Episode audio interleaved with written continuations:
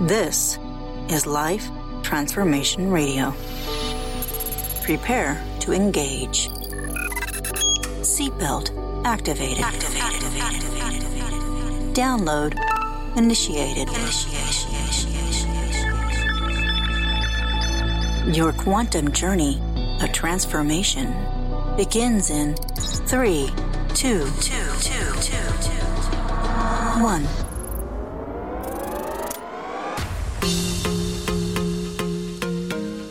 Welcome to Life Transformation Radio. Hi, I'm Rob Actis, best-selling author of The Law of Action, voice actor, business mindset coach, the podcast whisperer, and Mr. Action himself. Life Transformation Radio is heard in over 90 countries. Thank you for joining us from all around the world. Whether it's your first time joining us or you've been listening to Life Transformation Radio for some time, I want to personally thank you. Here at Life Transformation Radio, we are committed to share more about real life love, the power of positivity, romance, and of course, laughter. We care about helping others find their internal drive and purpose. We celebrate life's challenges and overcoming them. Please rate and review Life Transformation Radio on your favorite podcast platform. We so appreciate it. On the show, my guests are amazing people who are forces for good in the world around them and live a life of transformation. My guest today, well, she does just that. Today, Tobi Feldman and I discuss how to transform yourself to reclaim your life, health, and relationships. If you want to learn that pivoting is an essential part of your life, discover what makes you uniquely you, and step into your purpose so you can reclaim your life, this is the show for you. Tobi Feldman, the resilient AF midlife mama, is an eccentric entrepreneur. She's a speech language pathologist life balance coach, author, speaker, and podcaster. She successfully transformed her life from a chronically stressed, fibromyalgia ridden, traumatized mama dealing with cycles of chaos and crisis in her family to being resilient AF. Oh, you know what that means. With firmer boundaries, tighter relationships, and inner peace. Tobi, welcome to Life Transformation Radio. Thanks, Rob. I'm so happy to be here. Wow. Okay. So I'll just say one thing resilient AF midlife mama. Go. Mm-hmm. Go. like... well, I've been through some stuff, you know, um, and I hit 50 and I was like, whoa, like, how am I still, still going, you know?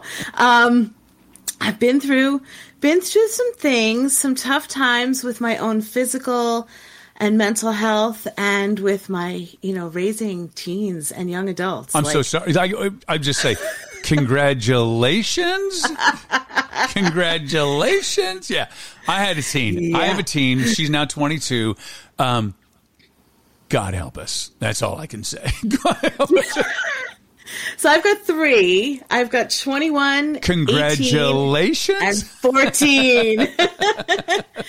it's a handful. It's a handful. Yeah. Excuse me. Um, yeah, so so I began looking into like I, I, hit 50 and I had these three kids and things were rocky. I was, I was. I love how you said it. I was turned 50. I had three kids. People are listening like, what? No, you.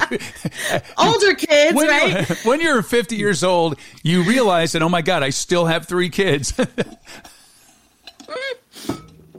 and a husband, right? All right, there you go. It counts as that fourth kid sometimes. You didn't get them dearly. all. You didn't get them all in one day. You didn't get them all in one day. They right. didn't just all appear like miraculously. I'm turned 50 and all of a sudden I got three kids and a husband. No, okay you finally realize that no, but, they've been hanging along with you for a while. So, okay, go ahead. Yeah, and and I was at that point, I was really struggling. I was using a cane. I was um, just physically and mentally broken. I was bottomed out. Wow. Um, and at a place where I I did spend quite a bit of time in bed. I actually I slept on a massage table for a while because I couldn't even get in and out of the bed. Um, okay, that's kind of scary. Massage tables are kind of high. They're not very wide. I would have been terrified that I would have fallen on the floor. Like I, I mean, they're they're not they're high, and I tend to you know you just move to the left or move to the right. Did you strap yourself on, or did you did you was it really like three and a half feet tall when you did it? So the cool thing about massage tables is that they some of them. The oh, one they're I have adjustable. Happens, oh my they're god, they're adjustable. Oh, I feel so dumb. I didn't think about that. Like, how would I not know that? I have three massage tables in my house. I was a massage go. therapist. I never even thought. Oh yeah, they're adjustable. You can make them really low, almost like a cot. Okay. Yeah, right. Because obviously, if you're working with someone, you want it higher for your own comfort. But to sleep on it, I lowered it as low as I could get it, and. uh there was some concern about rolling off, but no, I, it was good. Um, as I just couldn't get in and out of bed. It was the only place I was comfortable. Wow. And I was like, this has got this has got to stop. I can't live like this. So did this happen? So you're 50 and all of a sudden this happened, or is this a slow process that all of a sudden you slowly started to fade in your abilities to maneuver through life? It was a slow process. I had I had been through many many years of well, I was diagnosed with the fibromyalgia back in my 20s. Okay, so and, you knew you had this. Okay, so I knew you were going down the yeah. fibromyalgia path. I have friends that have it, and it's very debilitating. And the reason I ask that is that most people don't know they have it, and all of a sudden mm-hmm. their quality of life goes low, lower lower and lower and lower. Um, yeah, so got a little choked up. It's a very debilitating disease. It's um, yeah. You know, I'm I'm thinking of my friends that have it, and it's just, for one thing, no one believes you have it, which is unfortunate. Mm-hmm. And because they can't see it, so they're like, "Ah, you're faking it." And that's one of the, that's why I got a little choked up because one of my friends has gone through that, and that it took a few doctors to get to the point to actually diagnose it, where she has it, and then because she thought she was going crazy, she's like, God, am I freaking crazy? Am I am I am I losing my mind?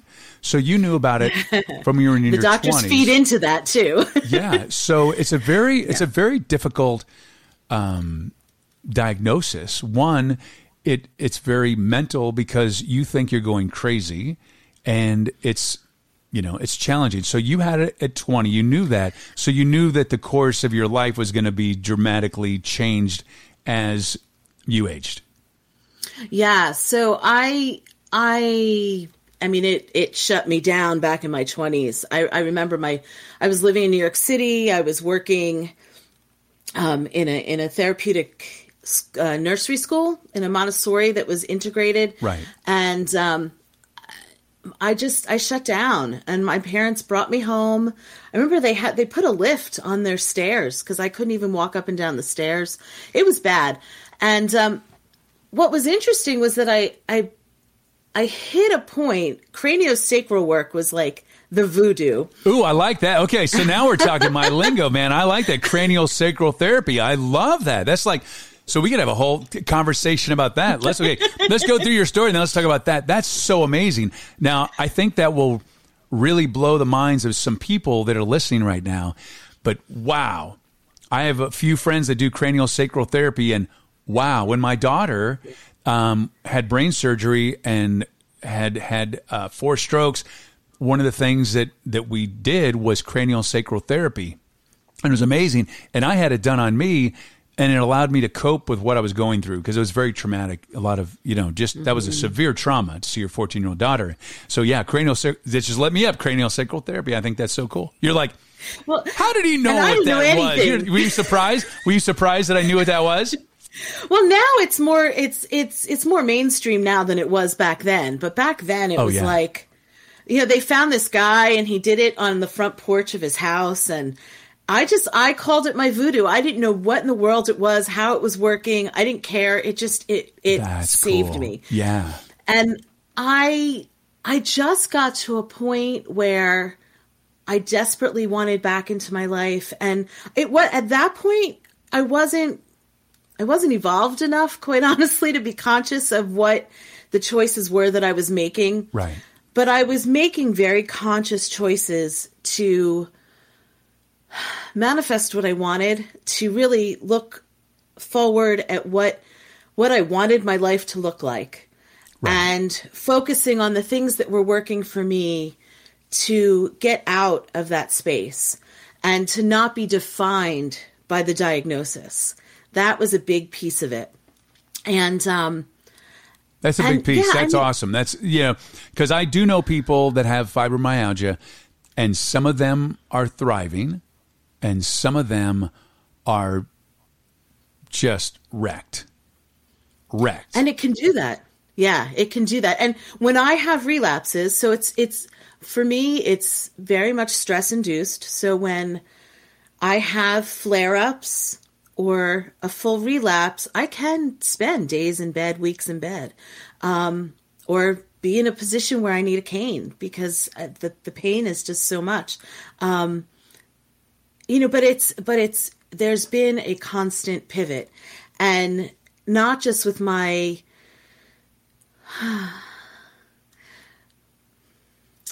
my state of mind but the choices that I made along the way. So I learned the biggest thing I learned was how to pace myself. That's and yeah. that's something that I've always always used and will probably always use is how to pace myself how much i can handle in a day you know what can i handle on either side of a of a trip or whatever it is.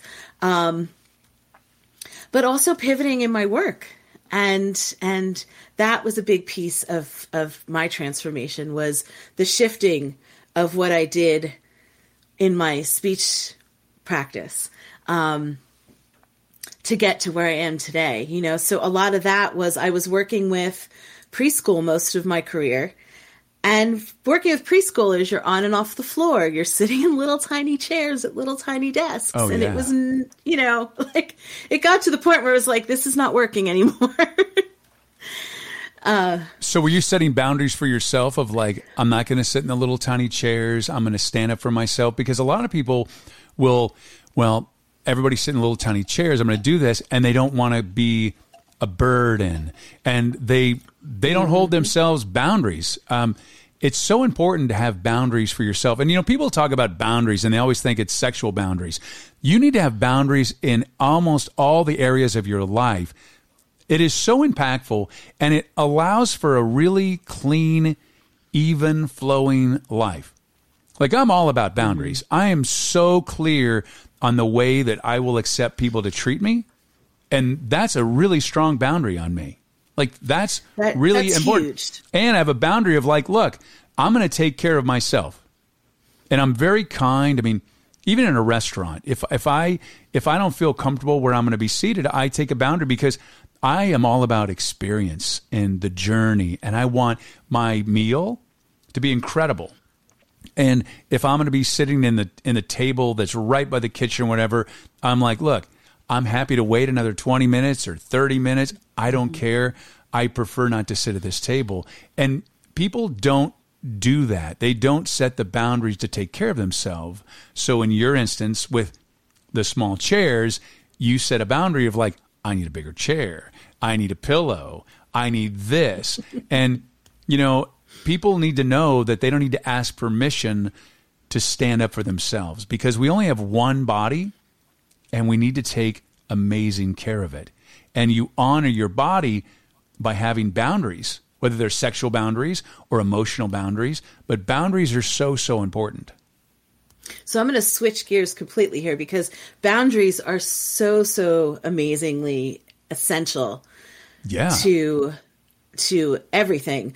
Um, and that, and as you said, it's self care. That is when people hear, particularly women, the, or at least the women that I deal with, um, there's often this this sense of I don't have time for self care. I can't afford self care.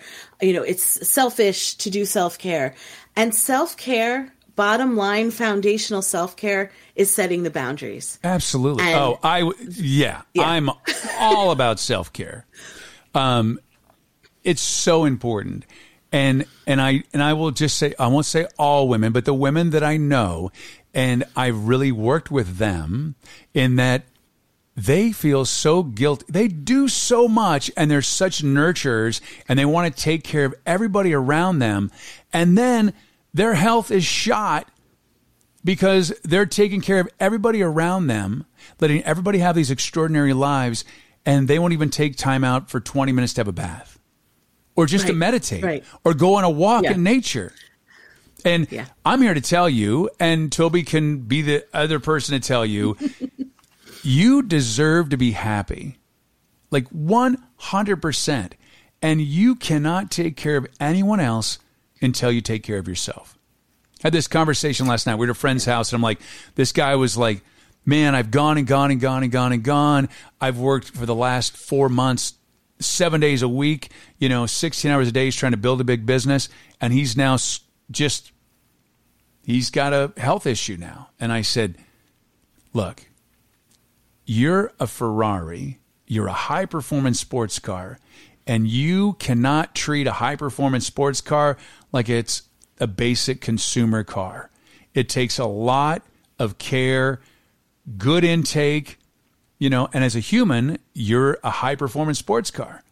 Good food, good input in your brain, what you see, what you hear, the people in your life because they are they can be toxic mm-hmm. and you deserve to be happy and it's time for you to let these toxic people go and that's a boundary you need to accept and demand because and it's sad to me that I'm finding that especially women they don't feel they deserve to be happy they're just here to serve well serve yourself first get the facial Absolutely. get the massage do the meditation Close the freaking door. The kids can wait. They'll be just fine. So I'm yep. giving you permission. Absolutely. Take care of yourself. I mean, I yeah. I will be the rallying cry for women that I see that don't take care of themselves. They're high performers and they just don't take care of themselves. And I'm like, look, you can pay now or you can pay later. And if you pay later, there's a chance you could die. What I mean by pay later, or you could be down for months and months and months with some debilitating illness right because it's not it's not i mean i have the situation with fibromyalgia but it's i know lots of people who don't have a diagnosis of anything that bring themselves down because they're not doing their self-care right yeah. like you don't have to have a pre-existing condition and i will say that um as a mom of three teens and as someone who works with women who are also raising teens and young adults, that particularly right now, what we're seeing is a lot of kids who can't get shit done. They are stuck.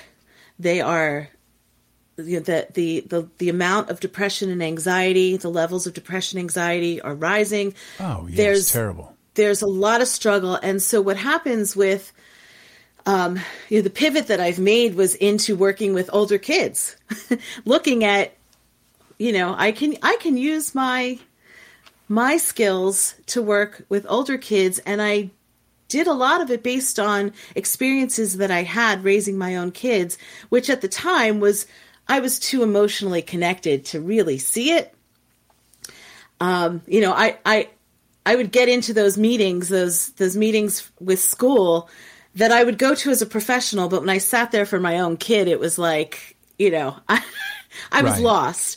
And the um, cobbler in his shoes, pretty much. Yeah, totally. Yeah, totally. And and what I've learned is that you know the when we're in, and this is for everybody, when we're in this state of stress, it's that fight, flight, freeze response, right? Which shuts off the part of our brain that allows us to do executive functioning skills which are essentially getting shit done. Right. And so when our kids are having trouble with this, we mamas or parents jump in and do the things. It's yeah. like, especially because we're so used to doing and caring. We're and you gotta the let them. You gotta let them fail. They they. And yes. the other thing is, is so in a conversation of self care and boundaries, is look, your kids are going to model what you do if you just go and go and go and you don't handle stress well and you don't take care of yourself, you're just creating the cycle of them repeating it and they're not going to do the same thing. You know, I yep, find it fascinating. Exactly what I was going to say. Yeah. Yep. So I'm not a golfer. I'm not a golfer, but I think men inherently have discovered self care. Now, a lot of guys want to, like, look, I go get a facial every month. I get a massage. I love my mani penny pedicures. Um, I go sit in an infrared spa. I really try to take care of this high performance sports car. I, I very much so. But I think it's interesting because, you know, and a lot, a lot of, a lot of women that I know, their husbands go off and they play golf. Well, that's their self care. That's how they can blow off their steam, and you know that's a way they can do it. And you know, some some guys do it all the time, but I think there's that time, and I think it's important that in a relationship, in a marriage, and with family and friends, that every or family and kids is that you need to be able to have your alone time for your self care. And I think even yeah. doing self care with everybody, people don't realize that when they take a day off, this is a typical American family taking the day off. Okay, uh, we're going to take off the weekend. We're not going to do anything. Okay, Johnny has baseball practice at eight o'clock, and then we're taking Sally to dance class, and then we're doing this, and then we're going to the birthday party at four, and then we're doing this, and we're meeting the Joneses, and we're doing this, and then tomorrow we're going to get up and we're going to have breakfast. We're going to go to church. And then after church, we're going to come home and we're going to meet with the family. And then we're going to do this. And then we're going to go over a barbecue and this. And then Monday, that was our weekend. It was so relaxing. So relaxing. We call that the Rubik's Cube weekend, it's you know, so, trying to fit where everybody was going. It's so ridiculous. so Sundays, I don't work. And Monday, mm. I thrive. I don't work on Sundays. I do very little. I'm very like last night went over to a friend's house. They just bought this beautiful new home, and we played just a, some games. We had sushi, swam. Well, I got thrown in the pool, and then we just hung out and had conversation. It didn't take. We didn't talk about business. We talked about life. We laughed. We told jokes. And I just feel alive today. So, like in this show right now, I've already done two podcasts. I've already done a voiceover. It's not even noon yet. I did my miracle morning. And that's the self care that you need. You need to take that time off. It's so important. That's my soapbox self care and yeah. boundaries. Yep, yep. And that's that is my soapbox. It's self-care, boundaries, and and the other step that I take with with um with the work I do is is really like having people dive into the discovery of what's going on for them, because a lot of times we're seeing, uh, you know, all of this happening with our kids, and it takes us someplace that maybe we aren't. Maybe it's in our implicit memory that we're not really in touch with, and you know, it could be past trauma or just past experiences, and I found for me, I really needed to go back and release some of that in order to parent from a place of love and not a place of fear. Nice. And in order to have different boundaries, because my boundaries were coming from love and not from fear. And there's a big difference when you're parenting in that space. Yeah. And, um, you know, based on what you shared with me about your daughter, I, I, I would imagine that that you know, parenting from a place of fear came up for you. Um, that you know, but I think with with especially right now with what we're living through and what we're seeing our kids go through, there's a lot of unknowns about yeah. there, really, you know, there, there really the is. And, and, I think as yeah. parents, our job is to instill in our kids self care, taking care of yourself, mm-hmm. and having the door open so they can come to you with whatever challenge they have in your in their life whether it's thoughts of suicide, whether um, it's sexual identity, whether it's it's getting into a sexual relationship, whether it's traumatic experience going on in a relationship with their boyfriend or girlfriend, or girlfriend or girlfriend, or boyfriend or boyfriend, whatever that is, you need to be yep. the safe home, the safe place. I mean, I had agreement with my daughter when she was a teenager. I just said, look, I don't care whatever situation you're in. I don't care. If you're drunk at a party and the police come and or whatever, you rob a bank, whatever is there, whatever happens, I will always be there to get you and take you safely home. Now, the next day, we're going to have a conversation. However, you need to know that you already have a safe ride. So then the reason is is it, it breaks my heart is that one of one of my daughter's friends was at a party. Aiden wasn't drinking, but they were drinking, and everybody was drinking around them. And she needed a ride home, and she needed to be home by a certain time. She was afraid to call her parents. She had been drinking, and everybody else had been drinking. And she was so terrified of calling her parents that she got into a car with kids who had been drinking, and they were in a terrible accident. Mm. And I committed to my daughter look, I don't care the situation. You have a safe space with me. Yes, there'll be a consequence, but it's not going to be in, in me getting you out of that situation. I always promise you, you will have a way to land safely home. And parents need to really embrace that because there's so many challenges going on with kids right now that you have to give them that safe space. You know, my daughter can talk about anything with me. We're very open, you know, and in, in whatever with sex or whatever because I love her. She is my daughter I brought her into this world. Because of me, I brought her into this world. And I know that she is here for a reason. And it's not about me. I just want to support her to have the most extraordinary life she can have. And I know this is a tough time to be growing up as a teen or even a, a, in the 20s or 30s.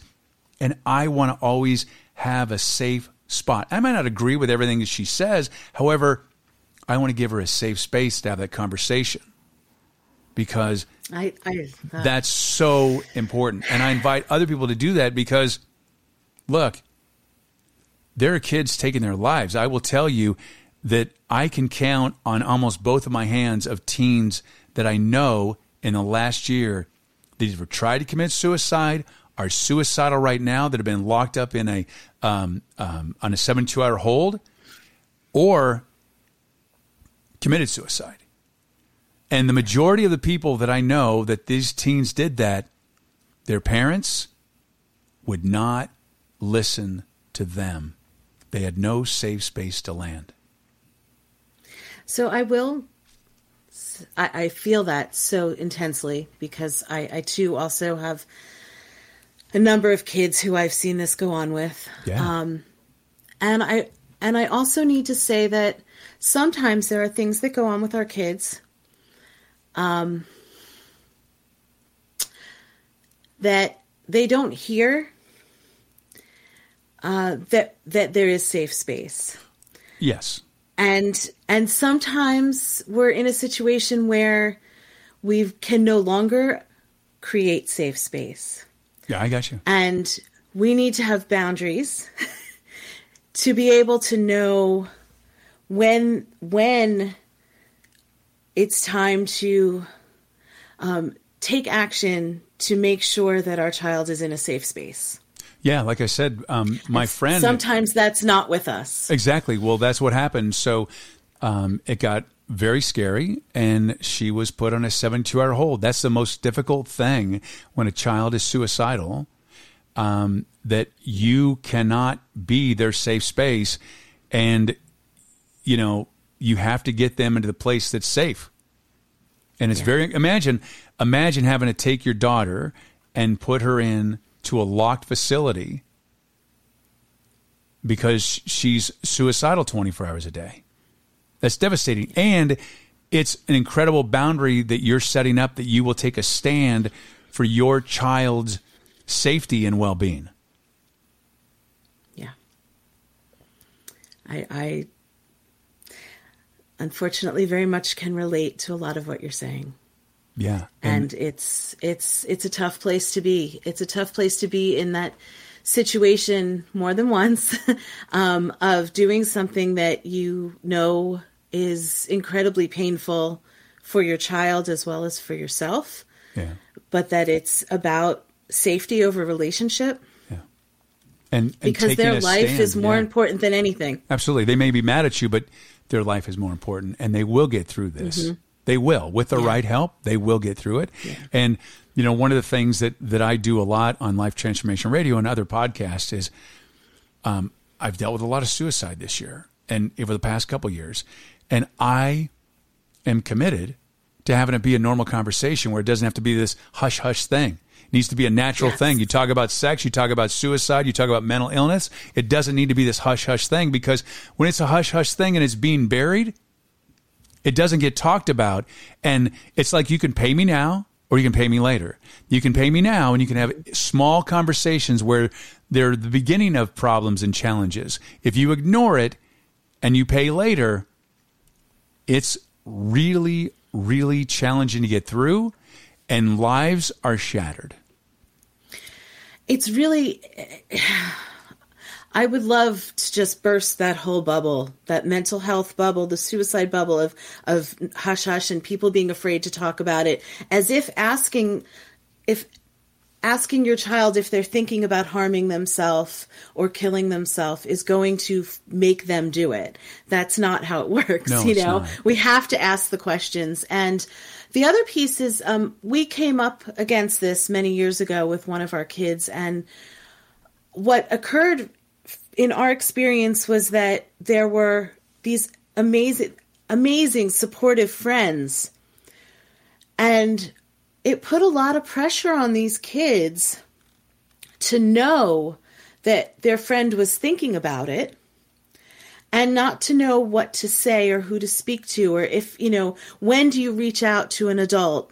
When do you reach out to a parent? How do you be that confident friend you know there that that line. And so we had this wonderful woman from suicide prevention come and have a meeting with the kids and the parents that were all involved Wow. to talk and share about this because it really is something that that needs to be brought out and spoken about and other kids need to understand because all of our kids are coming up against this. Uh, uh, you know they all have friends that they know are touching that place and they have to be able to talk about it and they have to know that it's okay it's okay to go to a parent and say i'm worried about this friend i th- I, I they need to get help um and and it's it, yeah we need to talk about it Yeah, more. absolutely. And and one of the things about that is that you can do, and I invite you to do this often with your adults and the kids in your life and the teens in your life.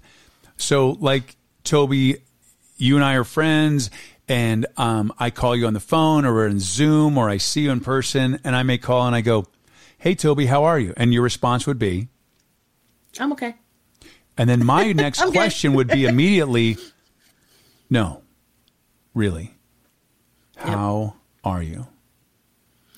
And I think That's- what it does, and I, and I think what it does is it opens up a space for them to Mm-hmm. go, oh, they're not just asking the question, how I'm, you know, like, hey, how are you? I'm great, because that's a thing. But there's that genuine, like, no, I really care. How are you? I have some friends that are going through some major stuff right now losing a business, transition of divorce, um, terrible, terrible things. And I reach out to them all the time and I'm like, hey, Tobi, how are you? And they always say, oh, I'm doing good. No, really. How are you? And then it opens up a safe zone for them to share that. And it's so important. It's the it's the best thing that I've been doing. Please, I invite you to do it. Um, other people that I know that have been suicide prevention people, they they always talk about that. It's not I didn't invent it, but it's a way that it kind of tricks the brain, and it's a pattern interrupt in a way, and it really will open a door for you to have a conversation that may be uncomfortable, but it's a way to find out what's really going on, especially with teens, because, oh, yeah, everything's fine. But if you stop, you take a breath and look, no, really, how are you? And then shut up. And they'll just go, "Bup, bup, bup, bup, bup, bup, bup, bup, bup, well, da, da, da, da, da." and you can then gauge what's going on. I also think it's important for for us to open up with each other, right? So I, I had a beautiful experience years ago with a friend. I ran into him in the store. He's not somebody that I saw often, and he said, "Hey, how you doing?" And I said, "All right, not great." And he's like, "It's so refreshing." it's so refreshing that you didn't just say okay and keep going and and we just had this moment where we shared what was going on with each of us and shared a hug back when we could hug each other and and and went our ways and it was it was really refreshing and it, it was at that point that i started making a commitment to really speak from an authentic place of how I am doing because I spent years stuffing all of that. And the more I open up and share, the more other people feel comfortable opening up and sharing. And and it's it's it's so important for us to all be talking on a, yeah. at that authentic level. Well, Tobi, I want to thank you for being on Life Transformation and sharing. Um, what a powerful conversation we have had. You definitely are the resilient AF midlife mama. Um, definitely eccentric. I love looking at the VW bus behind you. Can't see the video, but I just, she's definitely eccentric. I love your chakras in the background. She's talking about cra- cranial sacral therapy. yeah, I see all that stuff. It's so, so cool. Thank you so much for being here today. I really appreciate it. Thanks so much for having me, Rob. It was great to chat with you. Absolutely. And thank you so much for your support and taking the time out of your busy and precious day to listen to Life Transformation Radio. We so appreciate it. Thank you for allowing me, along with my very special guest, Tobi Feldman, to touch your heart, move your soul, and inspire you to live a life of transformation. I'm Rob Actis. Until next time. This is Life Transformation Radio. Download complete.